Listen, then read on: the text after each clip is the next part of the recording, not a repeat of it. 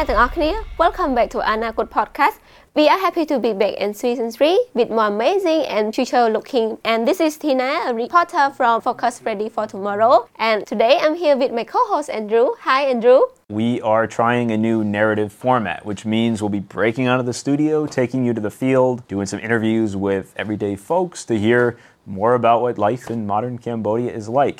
We also have a new friend and co host here. This is Volek. She will tell you all about herself in a little bit here.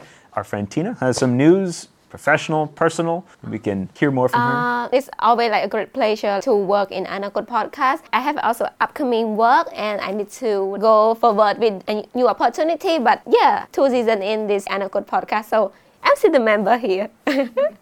So everyone, thank you Tina and Andrew for really nice introductions. My name is Bole. I am a research officer at Konrad Adenauer Stiftung Cambodia. I'm happy and honored to be another host for Anakut this season and I look forward to having a really nice discussion with our speakers today. Thank you so much, Volek. And we are very happy to have you as well as our fantastic guests. Today, our theme is women in the policy space of Cambodia. So, we are talking about the ways women have a voice and how the affairs of this country are run. And to help us delve into this topic more, we have Ms. Oung Chanthol, who is the executive director of the Women's Media Center of Cambodia. Very busy doing lots of very interesting projects around the country. And we have Ms. You Sotheary, who is the founder of the Next Women Generation Project, also doing a lot of interesting stuff, has her own podcast, so check that out after this one. Thank you so much to both of you for joining us. We are honored that you would be here with us in the studio and be kind of our guinea pigs for this whole new thing that we're doing. It'd be great if you could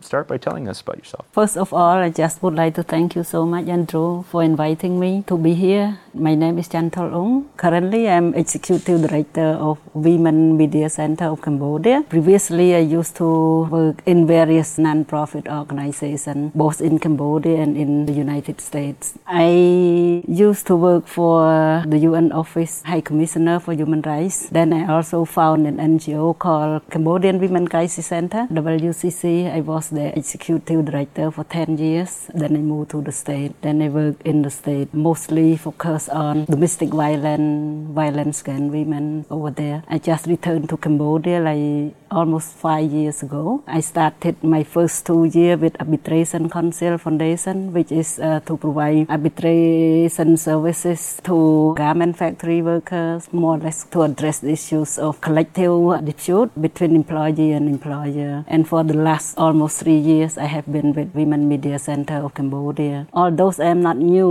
with the Women Media Center of Cambodia, I used to be a board of directors of Women Media Center 15 years ago four years, I think. That is me. That's great. Thank you. That's an extensive background. Excited to hear more about that. And if you could tell us a bit about your work. Thank you so much for inviting me to be here. I'm a founder of Next Women Generation, so uh, basically a volunteer project that I feature leadership story of women in Cambodia. But um, during the COVID time, we all go online. So I went online to interview other people outside of Cambodia from Latin America, in America, in Europe, and some part of um, Asia, and share the stories through our online platforms such as website and social media. And I also have a podcast, exactly the same name with my project, Next Women Generation. That's awesome. That's very cool. How many interviews have you done with people? Actually, I didn't keep track, but it's around 50 people. I do the Next Generation as my hobby, but the project really helped me a lot. Actually, it guided me to be who I am. And, you know, at some point in life, sometimes you feel down, sometimes you feel okay, okay. But the project, because of the story of those women, and men also it guided me to find you know a peaceful way of living as a human being so that's why i keep doing the project I feel empowered already. From your perspective and your experience, what do you think about the landscape of women in Cambodia in politics and policy making? I have been working on women issues for almost the last 30 years. So I could observe a lot of things has been happening. I could say that during the 90s to right now, 2020, we could see a lot of progress in terms of women in policies. We started from like no one talking about violence against women, no one talking about domestic violence law, no one talking about how to help women, how to engage women in public policy. But right now, we could see that women representation is still very low in Cambodia. It's less than 20% at all level, right? At the National Assembly, around 20%. At the Senate, around 18% only. And at the government level, in average around 20% of women are represented in decision making a level in the journalism area. Like i am working right now less than 10% are women. And if we look at the judiciary less than 10% of women if we look at the local leadership, we could see even less than 10% too, representing commune council members. And if you look at in public space or sector, you could see around also less than 20%. So more or less at all level, women represent less than 20%. All those over constitution after the war when UNTAC came, there was no constitution. There was a constitution before that, but UNTAC helped us to create one. When we start to get women to participate, to share their input, to develop the constitution. So why the constitution? With assistance from international community, it stated clearly that women has equal rights in all area of life in politics, in economic, in social and culture sector. So our constitution provide equal rights to women, right? And then Cambodia also a signatory state CEDAW Convention, the Convention on Elimination of All Forms of Discrimination Against Women. So it stated clearly that women is equal, right? And the government has an obligation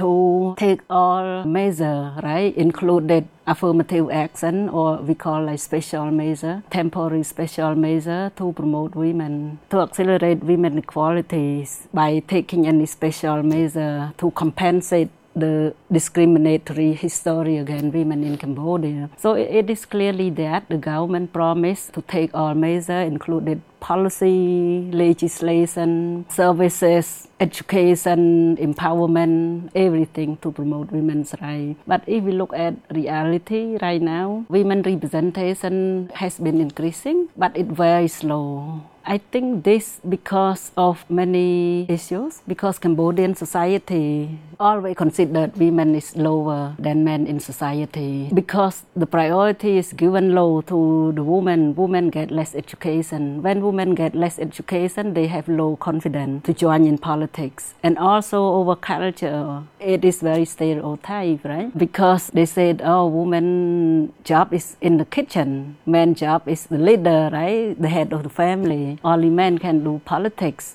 not the woman job. Woman can be at the back support of the husband. The woman's role is to take care of family, like family caregiver. So this really discourage women to join in politics, and we could observe that right now. Any woman who join in politics, not from the poor. Uh, average family, right, middle class, and more from the high class family with a lot of good education, with a lot of support. And now they could join in politics. We can see their progress, but there are a lot of things need to be done. And the government also create the Ministry of Women Affairs during the 90s. And the Ministry of Women Affairs uh, also passed almost four plan of action already, like national strategy to empower women, like Neary Rattanak number one, and right now I heard number four was just adopted recently. So the first one, they try to move women from being inactive or something without value to be a gym, which is like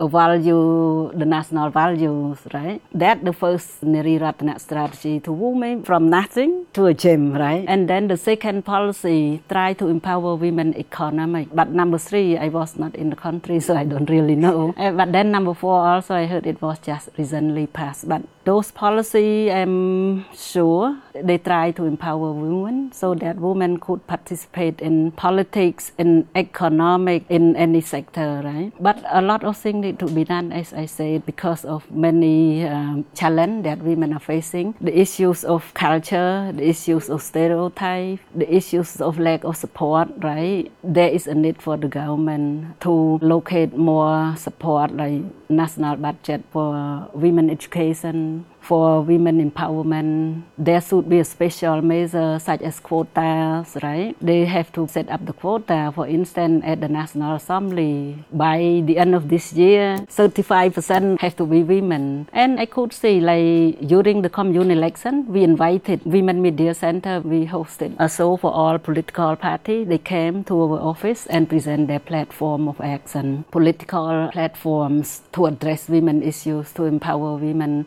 I could see some political party have very, very smart, very intellectual female candidate they are very capable but the issues they are not the head of the party.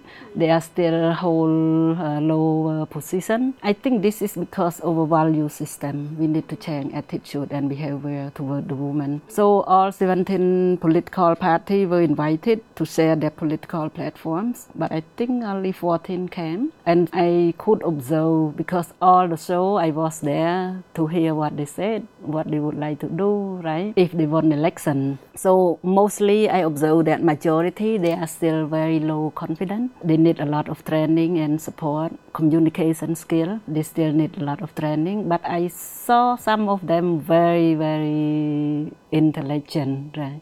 So um, the issues is to support them, to encourage them, and also like yesterday I joined in a workshop organized by UNESCO and the Ministry of Tele and Communication to review the draft framework for media information literacy and digital literacy. We could see a lot of women in the room from different ministries. They are so educated, very informative, but I don't see them hold high enough position. So there should be a change over there. They should give appropriate position to those who have high quality. I saw mostly His Excellency or, or men. Yeah. So um, I wish to see uh, more women join in politics when they could not join in the politics or join in decision making or make policy. It impacted so much on women's life for instance, women in journalism, there is less than 10% of women in journalism, and most of them don't report like high profile cases, right? Such as international affair, political affair. Mostly they report on agriculture or small, small thing, right? So when there is a lack of reporter as a woman, it not represent their interest much, right?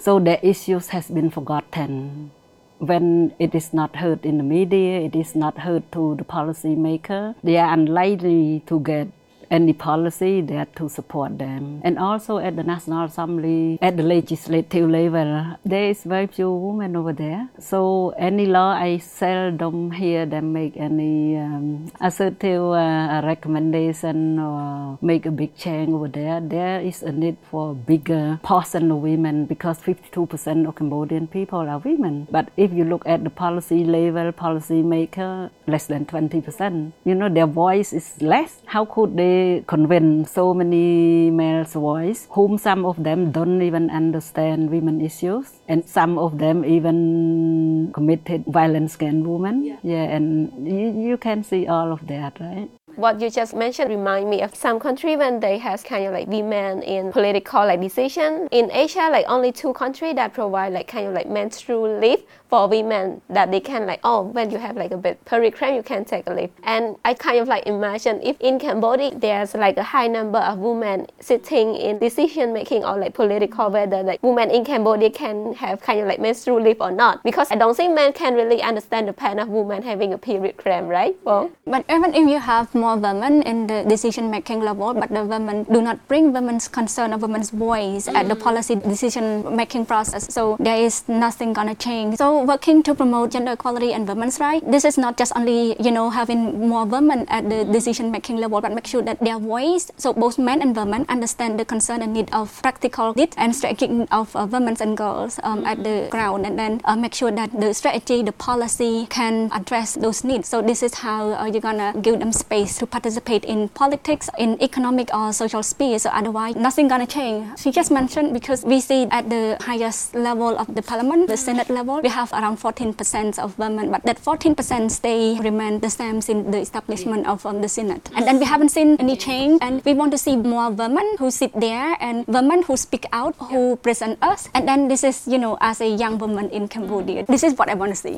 yeah, yeah, I, I agree with her because I have been with this women movement from the beginning, right after the war. So I could see many women because they are from high class, they really conservative and they don't even support women cause, right? When we was lobbying for domestic violence law, there was member of parliament who is a woman, right? And from very high class family. She even accused civil society who lobby for passing of domestic violence law as people who make revolutionary right against our culture. She said she didn't support it and this civil society want to eliminate our culture, something like that. Uh, her statement in the parliament during that time. So we feel like, oh wow, we have to change from ourselves as a woman first, right? To understand about women, to lobby for women and also yeah to develop a country to develop any policy there is a need to support from both men and women. The issue is we have to gender sensitize those who are involved in politics right? Men or women. But more or less women still understand better about women issues than men right? Since they are not experienced. For instance the men don't understand how painful when you are giving labor right women understand that as you said men may not understand how painful it is when women has menstruation scramble, right? So we have to confess that each of us, men and women, have different biological system. So we may don't understand each other 100%, right? We are the one who are living in our situation, we know more. But yeah, in terms of gender, some men very gender sensitive, even advocate for us more than some women. Why we were lobbying for passing the law on domestic violence. We need the support from men.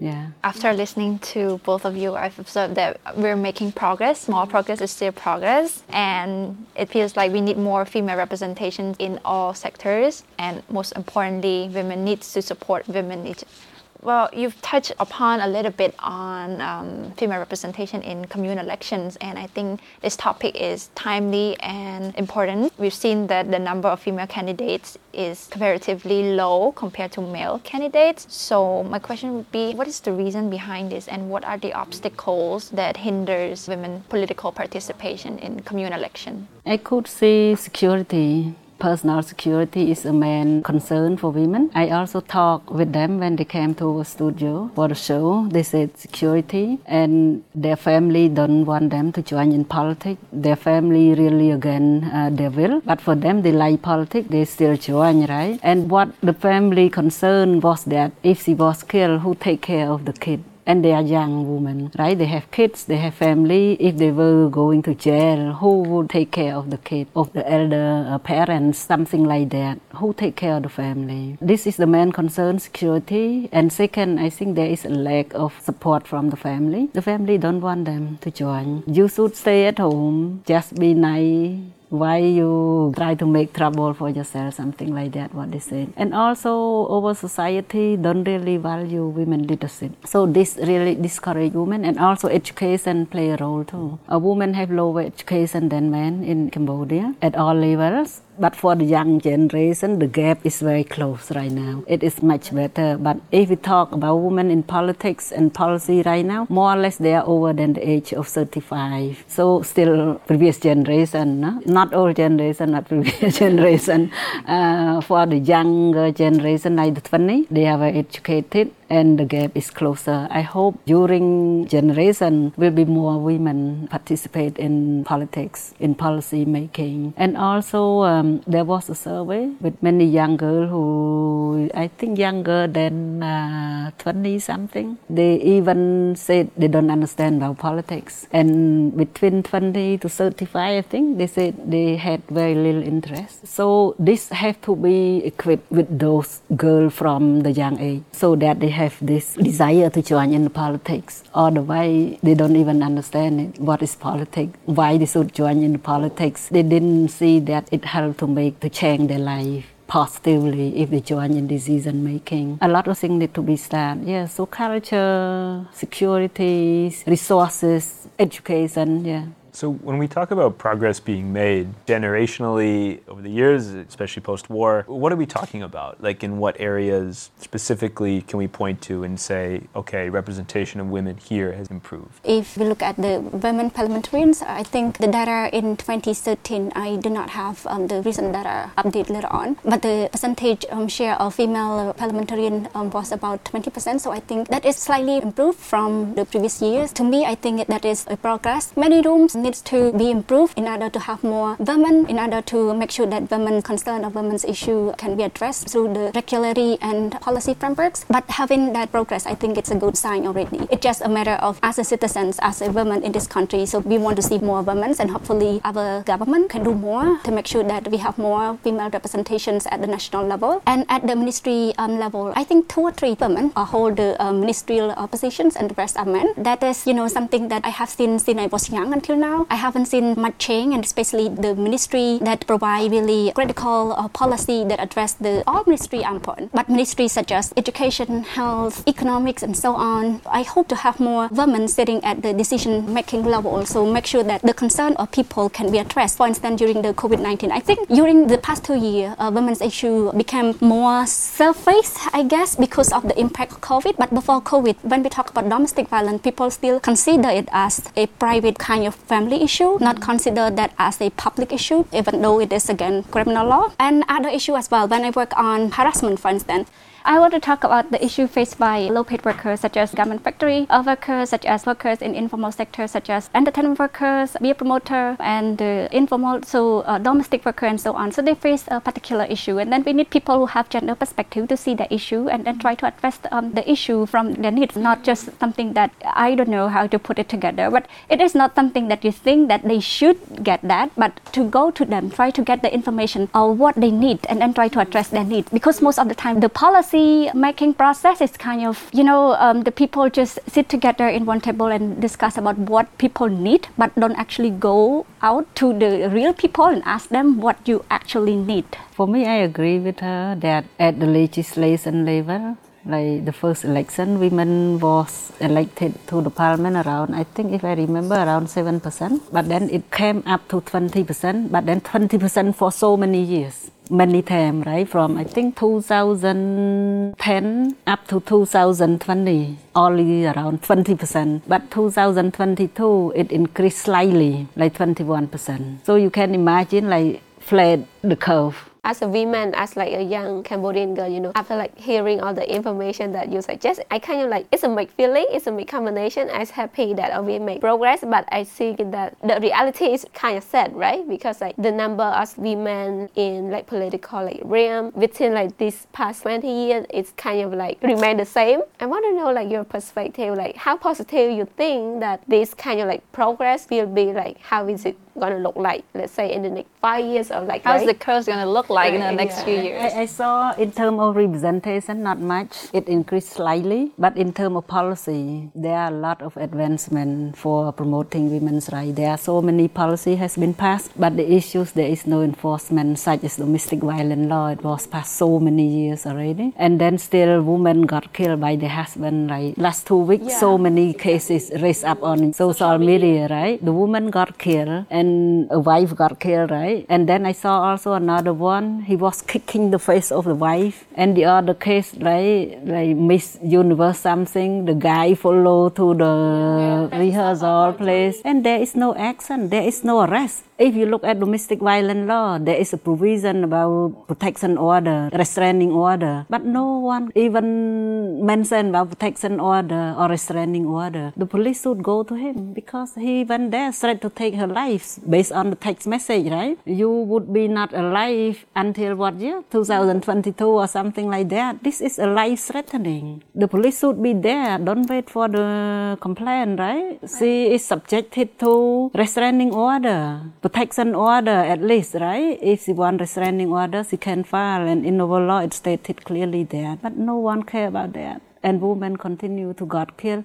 The victim have been followed by him again and again and again, I feel that I don't agree with her behavior, right? Of being with someone husband. But this different issues, right? This is her safety, her security. She should make a clear plan, right? Safety plan. And people who work with these issues have to pay a lot of attention on that. But I, feel there is no any action has been taken. So the issues is enforcing of the policy that it need to be strengthened, right? In terms of domestic violence law, in terms of human trafficking law, it was passed, there was law, but enforcement still need to do a lot more thing, right? And if we look at Neary Rattanak strategies, so many things full kind of like dating. Yeah, but then women representation is still slow. Women still victim in society. They are still not stand on the same equal footing with the men. So there are a lot of things need to be done. I want to add that because on the study by KN National, that is the NGO working in Cambodia, on the perception of duty bearers, the police, local authority, and so on, on violence against women and uh, harassment and so on. So they still have limited understanding of the harassment and violence against women. So that's why it is really challenging for them to support survivor victims of gender-based violence or harassment. And I'll go back to the women in the policy process and women in politics because policies to me it's kind of technical kind of stuff.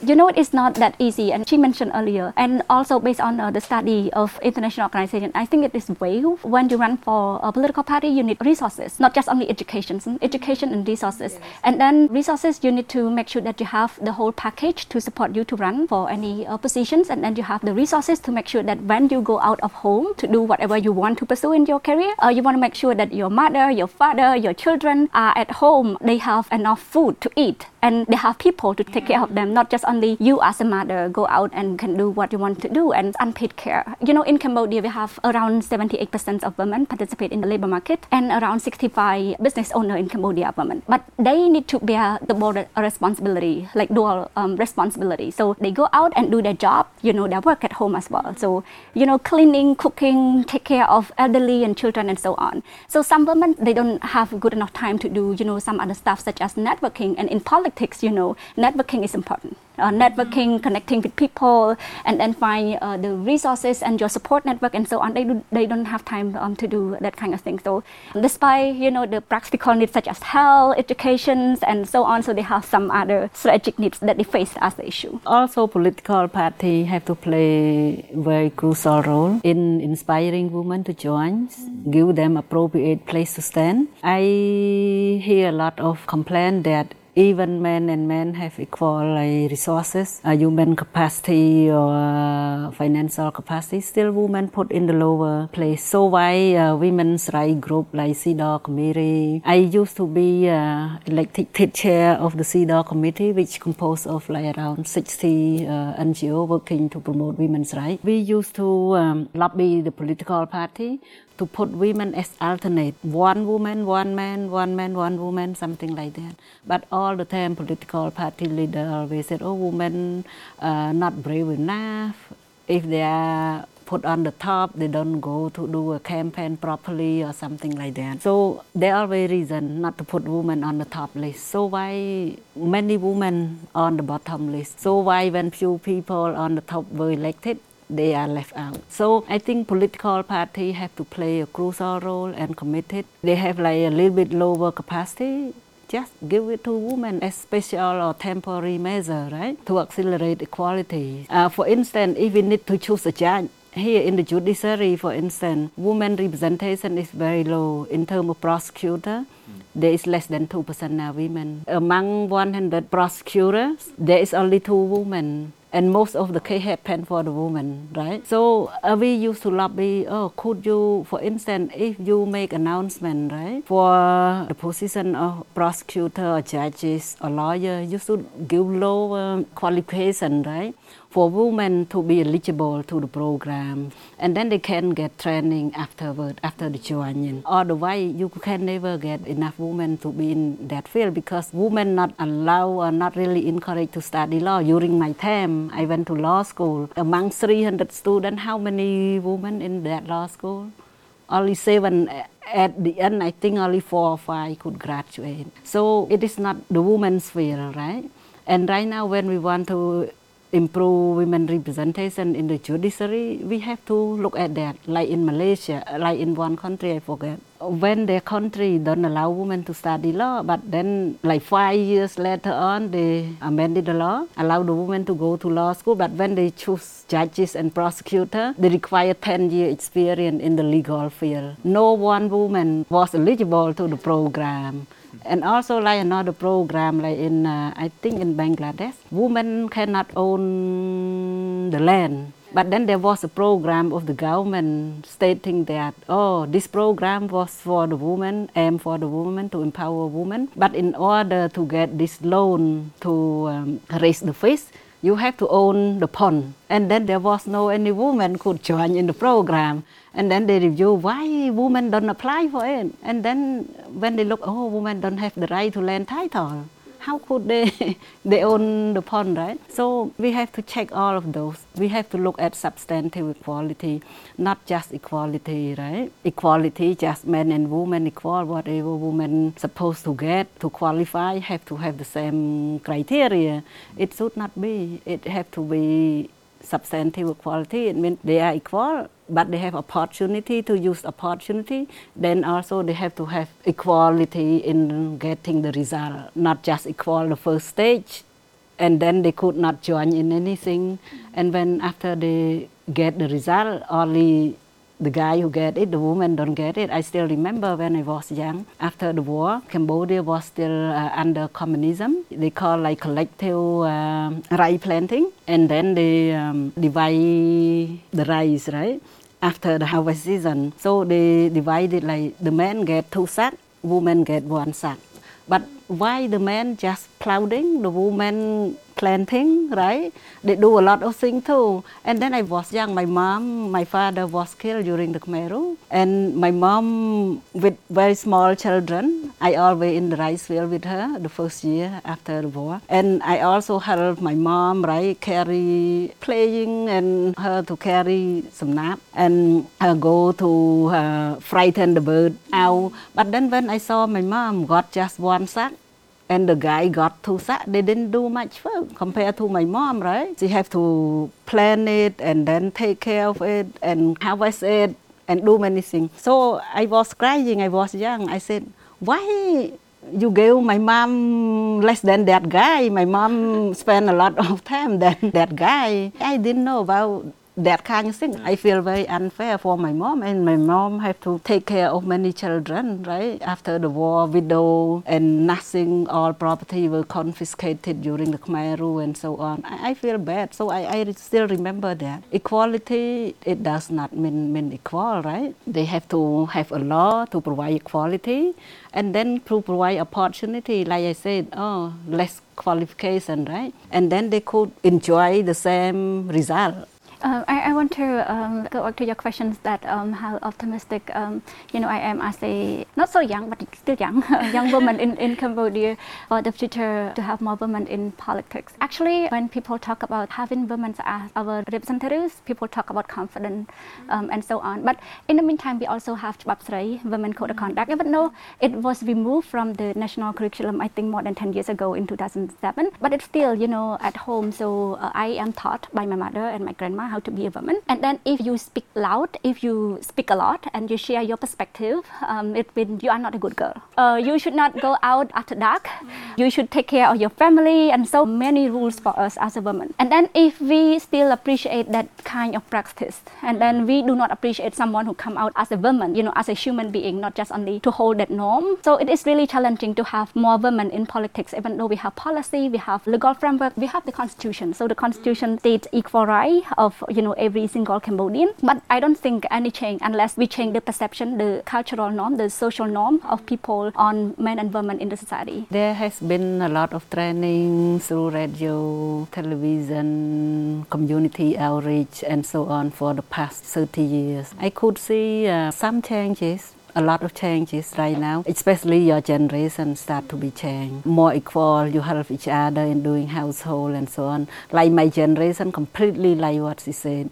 My mom, you see, you cannot speak loud, you cannot walk, make noise, you cannot stand under the sun or whatever many things. Uh, you have to serve the male family. I used to cry when I was in high school, right? Me only a daughter in the family. So all brothers. We all of us went to school, right? After school, when I arrive home, I have to cook cleaning, do everything, prepare food for all of us, right? My mom was a seller in the market, so she was busy in her business. And then um, my brother, they didn't do anything. They just go to play football, enjoy with friends. And sometimes I cry. I said, why in this house? everyone has the mouth for eating. But why only me who do all kind of this work? I also went to school. I was really obedient girl in the house when I was young my brother didn't do anything. So it is really unfair, but right now I could see the difference because of this effort from both the government and from civil society. It changed a lot in terms of domestic violence. When I first started, many people called to me. I founded Women Crisis Center. Like just the first day, the shelter was full. I created this Women Crisis Center because just few hundred meter from my house, a guy stabbed his wife to death and burned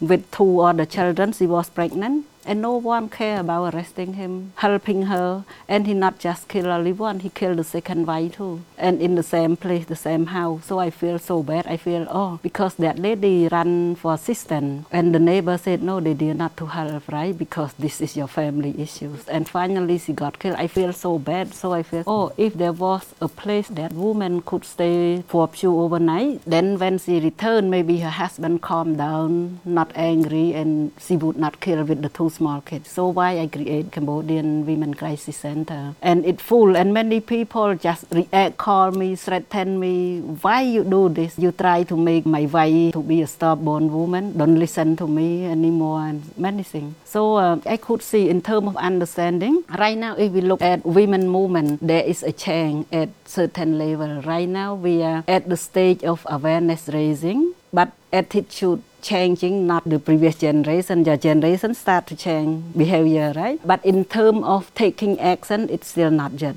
Awareness, changing attitude, and take action for common good we do not reach that level. We just reach the first level, the basic level. And many know about that right now, about women's rights, about violence against women, women empowerment, but more in theory, not in the practice yet. I think that probably because of the effort of, you know, the last, I think, 10 years that um, the NGO... 30 years. I mean, the campaigns and uh, kind of work to raise awareness of people on violence against women, but it's still, what we see is physical violence, but violence, yeah, verbal violence, sexual violence, and economic violence, that is something hidden invisible and it is really difficult. And we need more resources um, to support those victims to come out and report about those violence. So otherwise we cannot make it better. So we could see like the main progress is in awareness area a legal uh, framework area but still enforcement. I think we could sit here and listen to this all day but with our time limitations maybe one last question for both of you. Um, do you have any words that can encourage or motivate young girls this generation to participate more in politics and policy making? If you want to participate in uh, politics and if you want to be my representative, go for it. I mean, go for it. go for it because um, I want to see more women to sit at the parliament, sit at the senate, and at the local level as well. Because I think if more women will be there, I want to make sure that what I am talking on camera today will be considered by those people um, at that level and, and try to address the issue of women. Because now what we face, this is a reality. What we face right now is that our issue is not fully considered by the stakeholder that we hope they they will consider us, such as you know those policymakers, those parliamentarians and senators, uh, and so on. So if you want to go there, go for it, and I'll vote for you. All right, and we are back with the finale of this first episode of Anakut Podcast. Our friend Sotheary had to go to take an urgent call. She was an excellent guest. She really had us very inspired at the end. And now we'll hear from our friend Chanthol to take us out to the end of this episode. Finally, I just would like to uh, say that any woman would like to join in politics, just go based on what you wanted. Don't fear of anything from my experience. If I want to do something, I don't listen much to the other who try to block me from doing what I am doing. We are the one who decide for our future and take action to achieve those, not just wanted, but you have to have a clear plan. When you have a dream, You have to make a clear plan. You have to uh, build up resources so that you could reach your destination. Like if you want to go to visit a Kampong Som, then you have to set up the date, right? Set up the deadline, and then what would you like to plan in order to go there to reach Kampong Som? So you just go ahead with it, what you want, and work hard try uh, to be uh, consistent with your desire. Just go ahead. Nothing can prevent us from what we want to do and work hard. Then we get it. There's no gender in goal, right? when you like you want to do something just like do it just do it and you will get it at the end if the first time you fail go for the second time third time finally you will get it i would say i learned a lot today i'm really like feel really happy empowered and also like i know that there's loophole and also still like seeing that everyone not only like the government or organization but for us like cambodia people we need to like work together to push and also to break the barrier glass ceiling the stigma that like women face in everyday life but also like in political like realm. So yeah, thank you so much. All right, that brings us to the end of episode one of season three of the Anakut podcast. Thank you so much for joining us. Thanks again to our excellent host, Chanthol Sotheary, to our new friend and co host, Volek. As always, thanks to Tina for doing an excellent job. And I was here as well. Uh, hope you enjoyed this and join us for more episodes to come.